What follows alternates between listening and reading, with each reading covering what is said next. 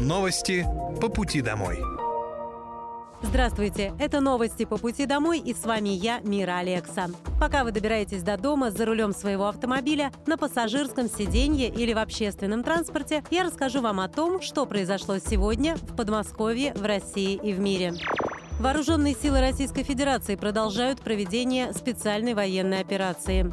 Российским войскам удалось взять Артемовск в оперативное окружение. Сейчас ведутся бои за контроль над трассой Часов-Яр-Артемовск. Отмечается, что это единственная дорога, по которой вооруженные силы Украины могут снабжать свои подразделения в городе. На Купянском направлении за сутки уничтожено до 30 украинских военнослужащих, два пикапа, а также гаубица Д-20. На Краснолиманском Лиманском направлении потери противника составили до 95 украинских военнослужащих, три боевые бронированные машины и автомобиль. На Донецком направлении уничтожено свыше 100 украинских военнослужащих, один танк, три боевые бронированные машины, гаубица МСТА-Б, боевая машина реактивной системы залпового огня «Ураган», а также самоходная артиллерийская установка «Цезарь» производства Франции. На Южнодонецком и Запорожском направлениях потери ВСУ за сутки составили свыше 60 украинских военнослужащих, один танк, боевая машина пехоты, два бронетранспортера и три автомобиля. Также уничтожены самоходная гаубица «Гвоздика», две гаубицы Д-30 и одна гаубица Д-20. В районе населенного пункта Орехов Запорожской области уничтожена радиолокационная станция контрбатарейной борьбы производства США. На Херсонском направлении уничтожены две моторные лодки и до 10 человек десанта ВСУ. Путепровод через железнодорожные пути появится рядом со станцией Апрелевка под Нарофоминском. Путепровод соединит две части города, которые сейчас разделены железной дорогой. 31 января губернатор Московской области Андрей Воробьев побывал на месте строительства и пообщался с местными жителями. В Подмосковье будут бороться с теми, кто перебегает ЖД-пути, сообщил глава региона. Часто, несмотря на современный путепровод, несмотря на то, что мы эскалаторы, лифты поставили. К сожалению, привычка вторая натура, и а, жители часто перебегают через пути. У нас с сентября месяца здесь интервал будет 5 минут.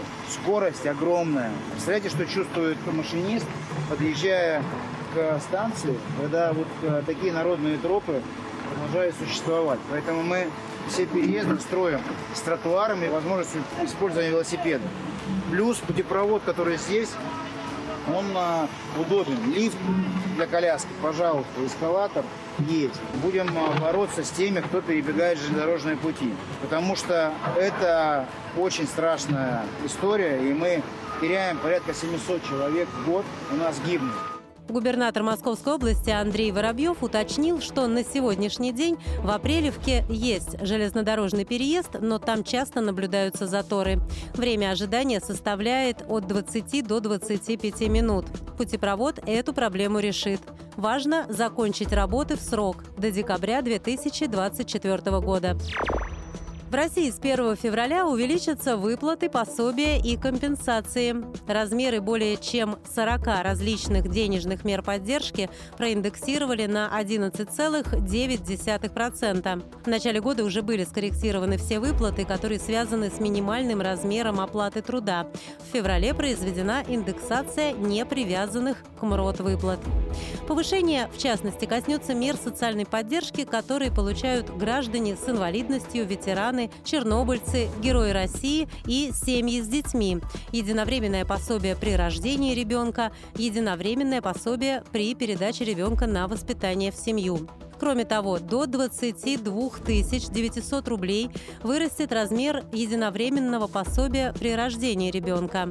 Ежемесячная денежная выплата героям или полным кавалерам Ордена Славы увеличится на 8 900 рублей до 83 с половиной тысяч. Единовременное пособие беременной жене военнослужащего, проходящего военную службу по призыву, вырастет на 3800 рублей и составит 36 200 рублей. В России изменят правила провоза ручной клади и багажа в самолете. Над изменениями работают Ространснадзор и Аэрофлот. Неоднозначность трактования федеральных авиационных правил провоза ручной клади и багажа может привести к уменьшению эффективности бизнес-модели лоукостеров и, возможно, к повышению стоимости авиабилетов. При этом понятность и единообразие правил, наоборот, будет способствовать развитию бюджетных авиакомпаний в стране. В правилах планируется зафиксировать минимальные габариты ручной клади, чтобы ни у пассажиров, ни у авиакомпаний не возникало вопросов. По федеральным авиационным правилам в редакции от 15 сентября 2020 года установлена возможность для авиакомпаний применять собственные правила по размеру багажа, но указано, что норма бесплатного провоза ручной клади, установленная перевозчиком, не может быть менее 5 килограммов на одного пассажира. В России ввели ГОСТ, ограничивающий скорость движения на электросамокатах. Новый национальный стандарт, который ограничивает допустимую скорость электросамокатов, моноколес и гироскутеров до 25 км в час, вступил в силу с 1 февраля. В целом его требования носят рекомендательный характер, однако соблюдающие его компании смогут указать, что продукция соответствует стандарту.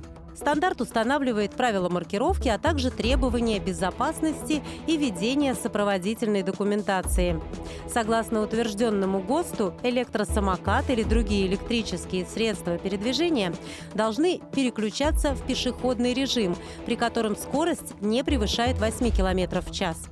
Производитель должен снабдить устройство звуковыми и визуальными сигналами. Они необходимы для того, чтобы сделать средство передвижения заметнее, предупреждать о движении задним ходом и сообщать о неисправности в системе самобалансирования. В октябре правительство утвердило изменения в правила дорожного движения, которые касаются в том числе езды на электросамокатах и гироскутерах. Чат-бот «Денис» поможет оценить качество приема у врача в Подмосковье. Обратная связь очень важна для принятия оперативных решений, поэтому в регионе используют различные форматы для получения информации от пациентов – Чат-ботом в Telegram воспользовались более 65 тысяч человек для записи на прием к врачу и вызова специалиста на дом. А теперь с его помощью можно оценить и визит к специалисту. Сообщение с предложением оценить качество приема того или иного врача придет в течение двух часов после визита к специалисту. Но получить такое уведомление можно только в том случае, если пациент записывался на прием через чат-бот.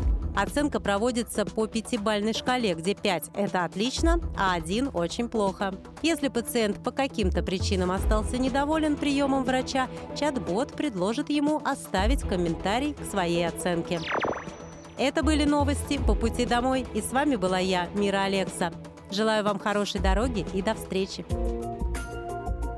Новости по пути домой.